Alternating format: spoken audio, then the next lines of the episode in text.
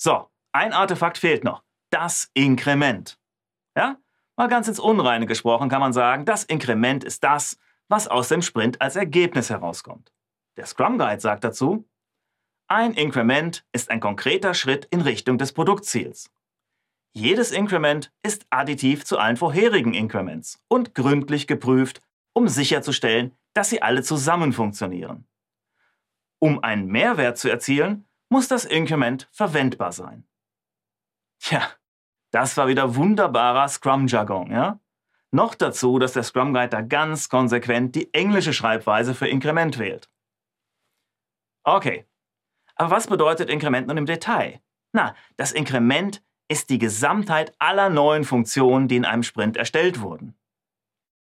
Da diese neuen Funktionen in der Regel nicht ohne die bereits zuvor erzeugten nutzbar sind, rechnet man im Scrum den Wert dieser zuvor erzeugten mit zum Inkrement hinzu.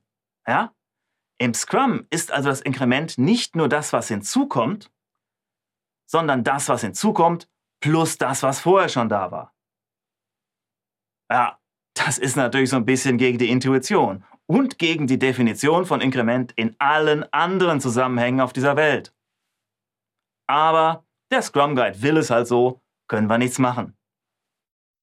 Ich denke, die machen das deswegen so, weil sie ganz deutlich zeigen wollen, dass das Neue im Sprint nur dann einen Wert hat, wenn es zusammen mit dem Alten funktioniert.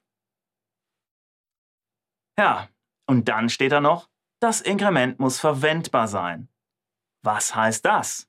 Na, jedes Produktinkrement muss wirklich fertig sein, also der Definition of Done entsprechen, die zu Beginn des Sprints vom Scrum-Team festgelegt wurde.